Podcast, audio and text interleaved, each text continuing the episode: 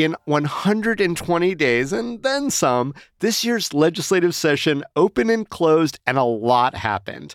Nevada lawmakers passed over 600 bills.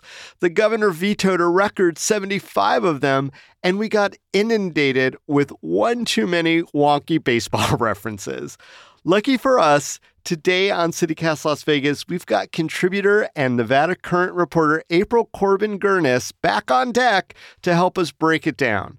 So, what were the most important bills that will affect Southern Nevadans, and how will this session go down in the history books? Spoiler, there's going to be a reference to Dante's Inferno. It's Thursday, June 22nd. I'm Dayvid Figler, and here's what Las Vegas is talking about.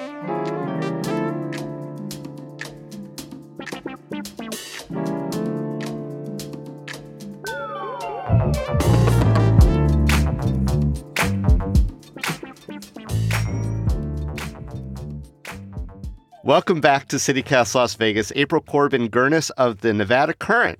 Ah, thanks for having me. well, it's been a long 120 plus plus days. April, if you had to describe the 2023 legislative session with a movie title, what would it be uh, and why? Uh, so this might be slightly deep cut for people, but this. Oh, I like the deep cuts. Yeah, the movie I think of is uh, As Above, So Below, which is a found footage horror movie. oh my god! From wow. about a okay. decade ago. So Uh-huh. pl- plot synopsis, no spoilers. Uh, no, it's uh, you know a group of people uh, traverse the catacombs underneath Paris, sort of seeking treasure, and instead they find themselves in hell. Specifically, like Dante's Inferno levels of hell. That's what this legislative session reminded me of. Just sort of going through hell looking for treasure and sort of Yeah. emerging battered and beaten and without much treasure at all. I don't have as good ones as you do. Um, maybe a League of Their Own might be a good one if I had to do a baseball movie. Maybe Mhm. The Hangover, maybe The Binge. Yeah. Uh, yeah. So let's just get into what the legislators did do. What bills passed that you think have the biggest impact on on us here in Las Vegas in the in the Big Valley?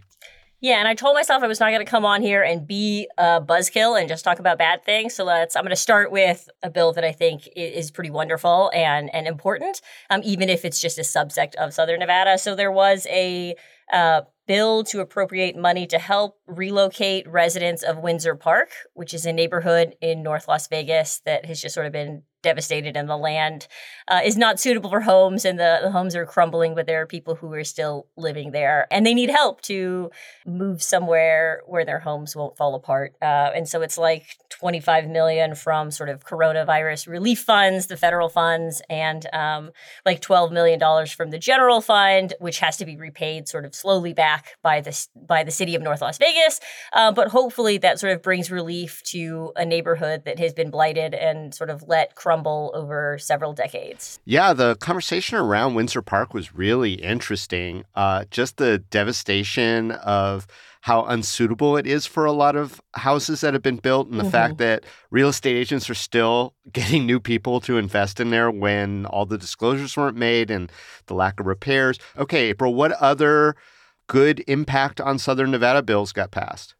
You know, and I think maybe this uh, will. It- It's controversial in terms of whether or not this will be a good impact. One of the most substantial things that they passed uh, in the session was they created a hundred million dollar matching fund to support a homelessness sort of support campus. At worst, that is another sort of courtyard of hope or whatever it's called in downtown where they're just removing all of the homeless people, the vagrants from the strip and housing them somewhere out of sight, out of mind. At best, it's a model where people can get resources and help. What that looks like in in reality will remain to be seen as it's sort of developed. Um, but that is uh, the start of something, good or bad. Um, we saw this session, yeah. So, did they put the 100 million matching funds before the cart? In other words, uh, is there definitely only one place for that money to be spent? Or does the bill allow for a little flexibility on how best to serve the population of unhoused people? Unfortunately, the, the 100 million matching fund is to create, it funds the infrastructure to create a campus that hosts, hosts that stuff. So the money for the additional resources that would be offered within the homeless corridor campus thing that they create would sort of have to come from other places, which is, is, uh, problematic. And and certainly we didn't see a robust discussion about this bill because it was introduced really late and suddenly and had really quick hearings. So people couldn't sort of process it and, and come up with opinions on it and, and push back on it. But that's something we'll see hopefully going forward. So it's how optimistic you want to be, I guess. All right, April, we mentioned two big bills. Any others that impacted Southern Nevada that are worth noting? Uh, we saw a lot of um, very hyper specific things that could impact people. We had some Medicaid coverage expansion to like postpartum women um, and autistic individuals, and abortion was protected further this legislative session, which uh, obviously that's not sort of Southern Nevada specific, but is an important issue to a lot of people. Uh, so that was good. If you plan on dying and you want to be composted instead of buried. That passed this session. I know you guys have covered that in an episode, uh, so that's that's a good follow up uh, yeah. for, people who care about that. Uh, but well, I'm also thinking about the school board and maybe the change of uh, composition of the school board, which really is going to impact us down here a lot because it's so vocal. Mm-hmm. What exactly did they do? Could you maybe lay that out I believe they changed the makeup so they'll be more, uh, there'll be appointed members on the board rather than fully uh, elected, which is what it currently is. And what do you think that they thought that that would do? I think they thought that would sort of bring grown-ups to the table. I don't know that they worded it that way, but that's that's kind of what um, you know. I, I think it translates to where they that would bring. The yeah, that they would bring more expertise to the board. Uh, sort of, they, they like to make a comparison to the the uh, board of education, which is an appointed board. So people who are appointed to the uh, board of education at the state level typically have some kind of background in education. Like they've they've worked in education policy before. They have experience that's sort of directly related. And one of the criticisms of the clark county school board in particular has been that it's filled with people who have no direct experience with uh, education like some of them don't have like higher education degrees or they were teachers or they you know they're like dental assistants and things like that which are valuable important careers citizens but not necessarily participating citizens. and that's the debate do you need that kind of expertise for the board or is it better to be an every average everyday citizen and that's something we've wrestled with. right with. do you need to be an economist to be able to espouse economic theories right Exactly, exactly. So we'll see. Again, that's a thing that could have a potential impact, but also could largely be a distraction from the real issues that are happening within um, the the school board. But there was a lot of education money that was flowing through. There is 200 billion extra dollars uh, that were given to the per pupil fund, which should have an impact at our schools, giving better resources and hopefully raises. There was an additional fund that was passed of a 250 million of matching fund that would sort of help school districts um, give raises to teachers. Yeah. Uh, but again, I think unfortunately we might see some pushback from that. And and we, that still has to play out at the district level and at the union collective bargaining level. Mm. um, so whether or not that translates um, because i'll tell you now the school district will argue that they cannot raise money using a one-time fund because it's unsustainable past next year. So it's it's going to be a fight i think. Uh, so whether or not that makes an impact is remains to be seen Sure, but uh, certainly with Clark County School District being the fifth largest in the country, and obviously the big mm-hmm. one here in Nevada, uh, all those bills that you just mentioned are going to have some sort of impact. The question is in what direction. so exactly, so yeah. many unknowns, known unknowns.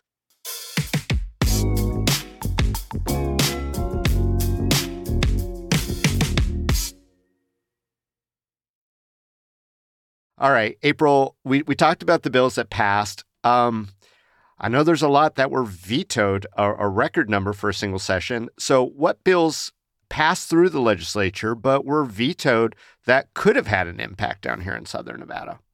There, there's a several uh, housing bills that were vetoed. They were ranging things from like rent caps for seniors So not rent caps for everybody, not rent control for everybody, but just for senior citizens who are typically on, you know, fixed incomes. Uh, Lombardo vetoed that. There were other tenant protections around sort of the eviction process, around uh, transparency and fees. Uh, and, and around eviction programs that would help. A lot of that stuff was vetoed. So the, the housing advocates and people who are worried about that are, are very concerned about what happens when sort of our COVID relief money ends up and uh, prices don't seem to be going down. So um, uh, I, I, think there's a lot of concern about some of the housing stuff that has been vetoed. And I want to just focus on housing for a second because I think that makes a really good point. Because certainly there are housing concerns throughout the state, up in Washoe, uh, throughout the rurals, et cetera. But I think Clark County really has uh, a magnified version of that uh, simply because of the number of people who live down here and the number of evictions that have been going through and how easy it is to, you know, for a, a, a landlord to be able to get a tenant out or at least scare them out. Uh, Absolutely. and it's compounded because people are still moving here, right? Like right. we're not a fixed area. We're still one of the fastest. We're not the fastest at the moment. We're still really high up there. So people are still moving here um, from places like California, you know, wherever, and and we're we're going to see more of that. Um, besides housing, April, um, what other sort of Southern Nevada impact bills wound up getting vetoed by Governor Lombardo? I think one of the most surprising ones was sort of free uh, breakfast and lunch for school children for K through 12 was expanding it. Obviously, Lombardo vetoed it on the grounds that it sort of cost money. Um, but it's a weird thing. he vetoed to, something because it costs money because nothing else costs money in the legislature. Yeah, and it's I just feel like uh, even just politically and sort of from the public, like saying no, we don't want to feed kids is like a bad look, but like drawing the line at feeding children who are hungry at school, it's it's a weird line to draw, I think. Well, taking all that into account, what did this session tell us about Governor Lombardo's approach and our divided government with, you know, both houses of the legislature in the hands of the Democrats, but not with the supermajority? Yeah, exactly. So, you know, I think the, the interesting thing about the election of Joe Lombardo in general was that he did not have a legislative past. Like he was not, he was an elected official, he was a sheriff, but obviously not passing laws and passing bills. So we didn't sort of have his history. So I think everybody went into this session wondering what kind of governor he was going to uh, what kind of governor he was going to be, whether or not he was going to try and be more of a Sandoval who has the reputation of being, uh, you know, a compromiser and working across the aisle, is generally liked by everybody, um, or whether or not he was going to be uh, sort of more of a wild card and more of a be more of a hot mess or whatever, and kind of uh, have a little bit more of a tumultuous time. Uh, and and I think what we've seen, and he sort of made clear, was that he is not afraid of that veto pen, and that he uh, blew the record out of the water. It was like 48, now he's like 75 is the new all time record for vetoes in a single session. That's that's a really high number, and a lot of the vetoes sort of didn't make sense to a lot of people, right? So, like, he signed two bills that were sort of helping the trans community, right? It was gender affirming care, barring insurance companies from discriminating against gender affirming care. He passed that. He passed a bill that forces um, the Department of Corrections to have policies related to trans people. Again, something that the trans community and advocates had sort of been pushing for. Yeah, Two good bills, yeah. but came right through. And then he he also got pushback on that from his conservative base. But then he, on the other end, he vetoed a bill that was related to protecting the providers of gender affirming care from being like prosecuted in other states and being discriminated against by licensing boards and things, yeah. which it's all in the same vein. So, like, why, why do you draw that line? And certainly he tried to explain it in sort of veto messages. Um, but I, I think it was to a lot of people sort of haphazard and and we saw a lot of rumors about vetoes coming just because people were being petty and sort of you know there there was a lack of I think continuity in terms of logical thought. Uh, well, that. I mean that's not unique to this session. Yeah, you know I think there there's a case to be made that Lombardo needs to market himself as the person who says no to the Democrats, right? Remember he had a he was in a really competitive primary race that had a lot of people, and he was um, seen as not the most uh, the no, not the most right wing of of those groups. So oh he- no, not by far. not by far, right? So he was sort of seen as the moderate, which I think helps in the general election, but you have to get through a primary, right? So I think that marketing yourself as a, you know, governor who's tough on the Democrats and willing to veto all of these useless policies probably helps him. Let's talk about the elephant in the Capitol building, which was the A's special session, the one where the Oakland A's came with a little cap and said, Please, sir, may we have all your public monies? And we promise to build this wonderful thing. The A special session got the most public debate in the shortest amount of time. Quite a few lawmakers on the Dem side ended up voting for the bill. What happened here, April? What was the horse trading? What didn't we see as the public? We didn't see uh, almost all of it. We didn't see, honestly. And I, and I think when I was on here last talking about the A's thing, Vogue sort of mentioned that she thought it was a done deal because it you wouldn't call the special session unless you would have had it. She's so Um, smart. And you know what? I She love my co-host. So smart. And I think she was sort of dead on. But I will say that I think that the push was really hard. Like, I think that it was not where it should have been when they started it for that. They, they passed in special sessions deals that were much bigger than this Oakland A's project in a shorter amount of time. Like Tesla was like two days, you guys. Like it's Mhm. it's crazy. So I think there was a lot of pushback and there was a lot of people who were very uncomfortable with the idea for whatever reason. I think because largely it was re- it's really unpopular among everyday Nevadans, right?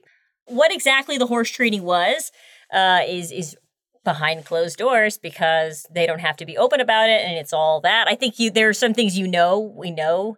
They re- they resurrected a bill that Lombardo had vetoed that would require any companies receiving tax abatements from the state to uh, offer paid family medical leave. So that's, that's a really small bar in terms of expanding paid family medical leave. So we saw things like that, but I, I think largely it was pushing from the the labor unions and the groups that did want it. I mean, the part that came out to me that was so upsetting was what were the A's willing to give? Steve Yeager, the Speaker of the Assembly, came out and said, "Look, we've got the best public benefits package that anyone's ever had in the history of of this government." I'm just like, how could you say this was so transparent and so discussed when we don't even know what the A's were willing to do or what the A's were bringing to the table or what was, like you said, traded on and off, especially with all that union involvement. Mm-hmm. And, and I wish I had the answers to that, but it was really closed off. You don't have I the don't. I'm- answers. you know, Can we get another guest? I want a guest with those answers. I want to know what was said behind closed doors. April, You know, you call just yourself invite- a journalist. invite John Fisher to the podcast. He's he a- wasn't even there. How would he he, wasn't know? even there. He's The uh, president of the, or the owner of the A's, rather, was not even present. Didn't even bother the show. Super shy, media shy, and just sort of keeps to himself. Oh yeah, the shy, the shy billionaire. Those always work out so well for Nevada. The shy billionaire. Yeah. And I, and I think the most fascinating thing is that if you look at beyond the public subsidy, just the fact that most people in the baseball community and the sports community like do not think of John Fisher as a good owner. Like I think there is a general general sentiment that like the MLB league and them just sort of want to shove John Fisher away from Oakland and shove him somewhere else. And they pick Nevada because we're suckers. That's like a narrative that you've seen across, which is not great. So you'll see a lot of hemming and hawing about the community benefits agreement. But again, it's so minimal. Like it's like a promise that we will hire 15% of companies that are diverse or whatever. And it's a promise that like we will give uh, it's either $2 million or 1% of ticket sales, whichever is greater. We'll give that back to the community in like nonprofit stuff and like to support Little League. But you like say that one per so you're talking about like we'll give one percent, but they're also getting uh, LET live entertainment tax exemption, which is nine percent of ticket Yeah, sales. yeah. So like, okay, we're not winning here, guys. Like in the long run, right? These are they're, they're deeper conversations that we One could step forward, eight steps back. That's what that sounds like. Exactly. Oy. You know, we can come back and have a whole episode about reforms that could make the whole system better. Um, but uh, but certainly that's why I started this episode talking about hell and our descent through it, because this last 120 days plus really showed you all of the all of the bad things that can happen and the factors that lead into it. So yeah, I wish I had answers, but I don't. oh no, you've got lots of answers, April, and we'll look forward to having you deliver more of those as the weeks and months uh, come upon us. April Corbin Girnus, thank you so much for coming back to CityCast Las Vegas, breaking it down. Love it. Always a pleasure.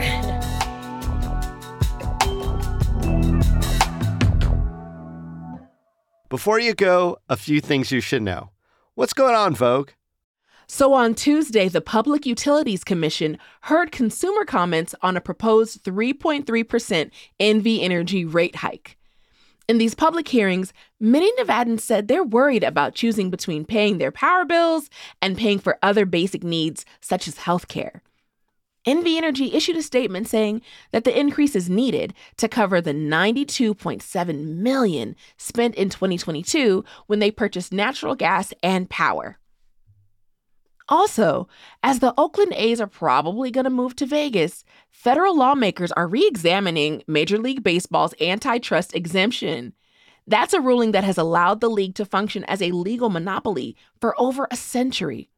So last week, California Representative Barbara Lee introduced the Moneyball Act, which would require a relocating team to compensate the community it leaves behind.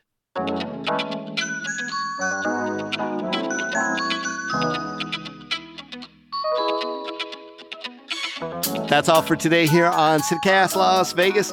If you enjoyed the show, here's what I want you to do. Send this episode to three friends who don't know about CityCast Las Vegas yet. If just one third of you listening does this, we're going to double our listenership.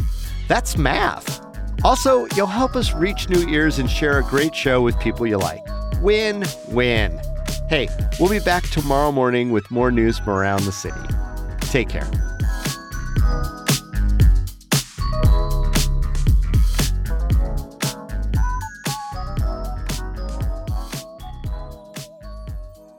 What a great conversation with two people, one who's really super smart and the other one who's sitting in his closet. I am also in my closet. Oh, two people in their closet, one who's super smart wearing glasses. Yeah, okay, there you go.